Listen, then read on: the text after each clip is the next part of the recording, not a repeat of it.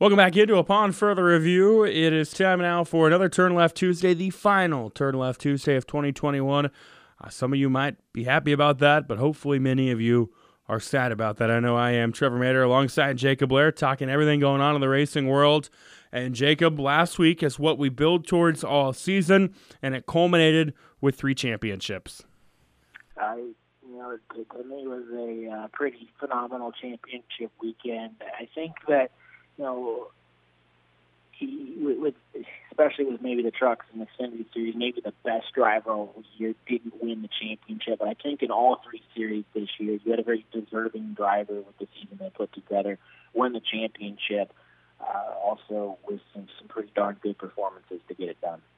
Yeah, Ben Rhodes in the Truck Series. Uh, you know, John Hunter Nemechek was a dominant driver all year, and that's going to be the guy that probably you could say should have won it uh, under the old format, but it wasn't like Ben Rhodes lucked into it. He won the first two races of the year.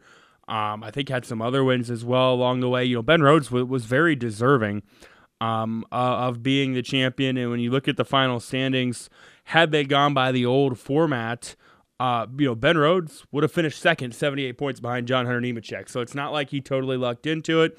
He put himself in the right spot at the right time, made a late pass on Zane Smith, uh, and was able to win the championship. Uh, congratulations to him. Uh, his celebration afterwards was fantastic, or at least it looked like he had a fun time celebrating. And uh, his, his, press conference was one of the uh, the most off the wall press conferences I've ever seen, and I thought it was absolutely hilarious. Uh, Jacob, I want to talk a little bit more about the Xfinity series, though. We have talked at length throughout the year about how it just, you know, Daniel Hemric could not get over the bad luck bug. He probably should have six or seven wins by now. Uh, instead, had like 12 first, second place finishes without a win. And you know, I'm sure there there are a lot of people out there that are wondering, you know, is Daniel Hemric ever going to be able to win a race? Not only did he win a race on Saturday, Jacob, but he did it to win a championship with a thrilling last second pass of, of Austin Cindric and what was a great battle. Uh, you can't help but feel really excited for a guy like Daniel Hemric, can you?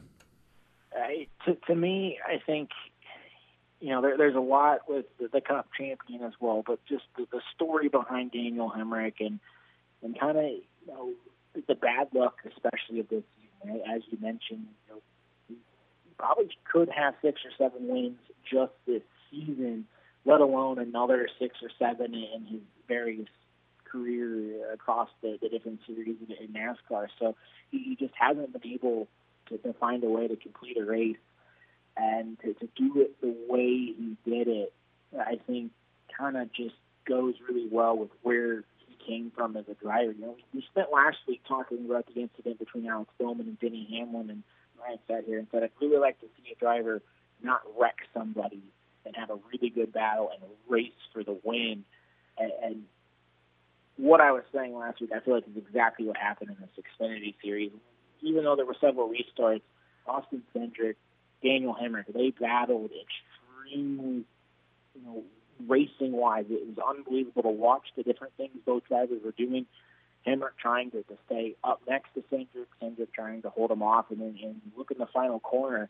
I mean, that's about as classic as it gets in, in terms of a, a bump and run to win a race. We've seen that over the years, and, and guys that have been able to pull that move off successfully have been some of the, greatest drivers in, in NASCAR history. So to see that move kind of come back, I don't. I feel like it's been a long time since we've seen a, a you know, purely successful bump and run the way we, we've seen in times past. And uh, Daniel Hemric pulled that off and got the championship.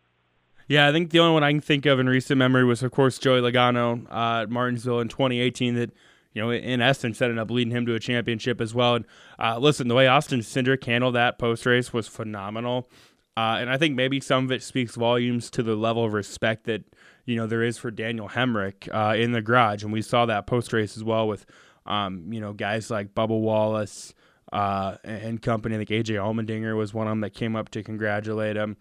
Uh, that you know Daniel Hemric has always been kind of a, a, popular guy in the garage because he had work for everything that he's had. You know he he wasn't a kid like a Noah Gragson um, or a Brandon Jones. Not those guys aren't talented drivers. Uh, but you know, guys that you know, or an Austin Cindric that were kind of gifted uh, into great situations because of you know who they are and, and, their background. So really excited to see Daniel Hemric get the championship. I was also really pleased with how things went Sunday. Uh, I'm, I love the playoffs, Jacob. You know that that I love them as much as anybody. But I, I do think in, in a year like this, where Kyle Larson has been so dominant, it would have felt weird if anybody but Kyle Larson would have won the championship, and we would have had to hear from all the the dense-minded people that don't like the playoffs um, about how terrible they are if Kyle Larson didn't win the championship. Uh, just what was kind of your takeaways from Sunday? I right, I'm pretty much right there with you. With the, you know, I think that although I think there were two justified champions this year, especially under this format, the fact that, that Kyle Larson got the championship just kind of solidified that that season that he had. You know, being kind of talked about as, as you know one of the greatest NASCAR seasons in the modern era. You go back to the, you know Jeff Gordon in maybe '98, Jimmie Johnson 2007 with double-digit wins. Kyle Larson gets that. But then you kind of look at Kyle Larson's just racing season as a whole, and I know I, I've seen some people pointing this out as well. Is we've seen just this year over all the different forms of, of motorsports, Kyle Larson's putting has now kind of solidified one of the greatest motor racing seasons ever. And there's really no argument on it with all the different things he's won, whether it's sprint cars, late models on dirt, the Cup Series, other forms of racing to get this championship in the top level of, of motorsports in the United States to, to, to kind of cap off that year. It just, I think it's the right ending to the, the Cup season this year. And as you mentioned, it, it also avoids a little bit of controversy, but the uh, the right guy won the championship this year.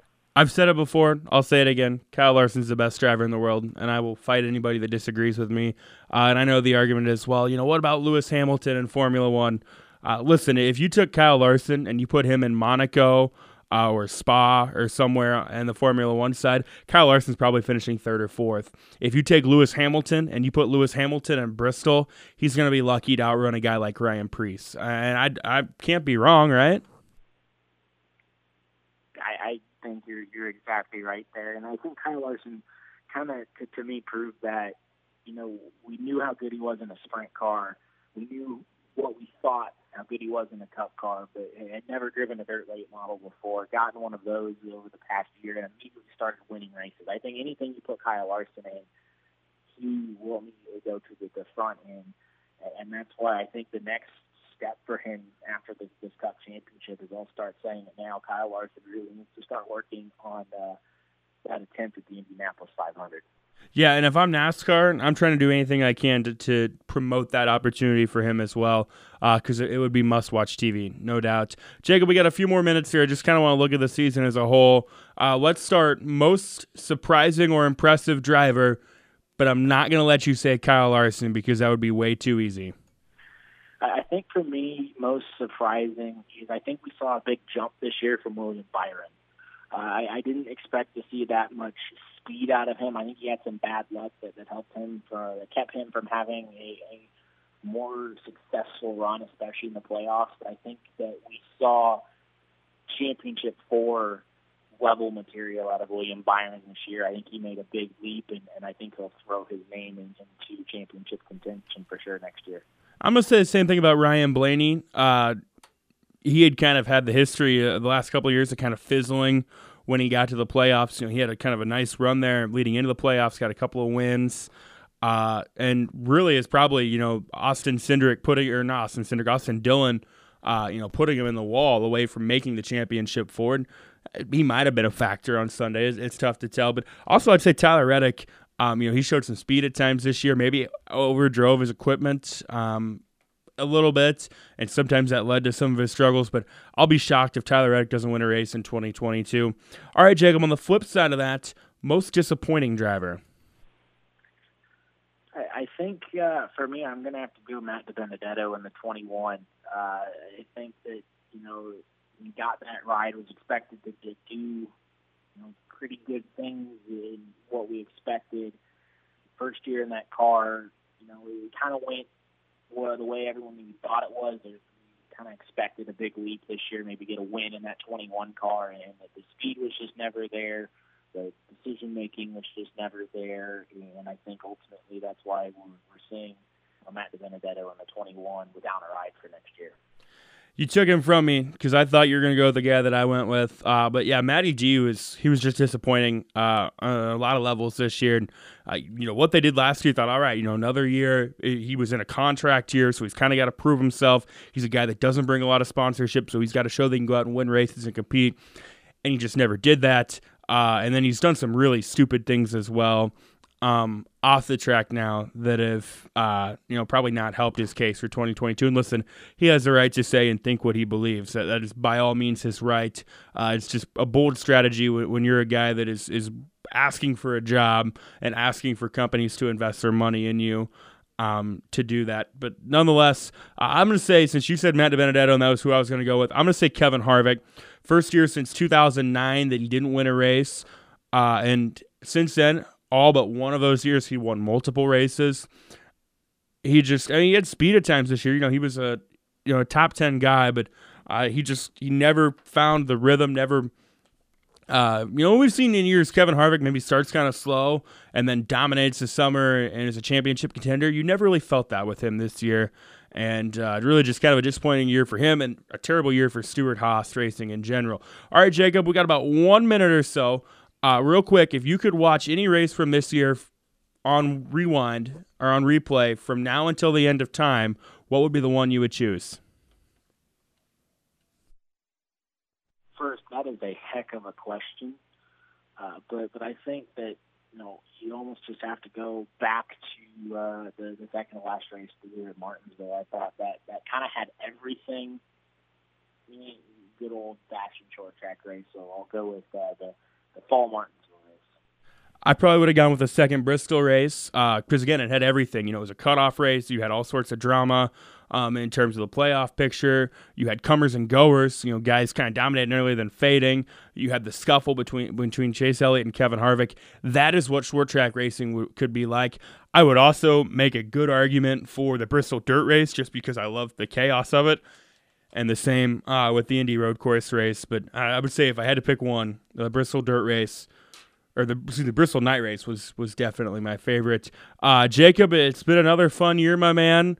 Uh, you know, 2022 is going to obviously bring a lot of changes. You know, the Gen 7 car, uh, one lug nut now instead of five. Obviously, all types of silly season stuff, some new tracks. I'm looking forward to it. You know, I, I am too. As you mentioned, a a whole bunch of change next year, and uh, I'm sure by the time we, we roll around and you know, start back up talking about stuff in February, we'll, we'll have plenty of things to talk about with this new car. I'm excited to see what it does on the racetrack. I think it'll be a big improvement from, from what we have now, and, and I think that they're just getting started on, on working on that car, and, and it'll be fun next year. Yeah, it's going to be a great time, uh, and we're only 104 days away at the time we record this. 103 from the time it'll air from the Daytona 500. So we're, we're almost down to double digit days. Jacob, thank you so much, my friend. Enjoy your winter, and we'll catch up again in February. Yeah, sounds good. Thank you. Okay, that has been Turn Left Tuesday. He's Jacob Blair. I'm Trevor Mater. We'll have more of us coming up when the next racing season begins in February. More upon further review on the way.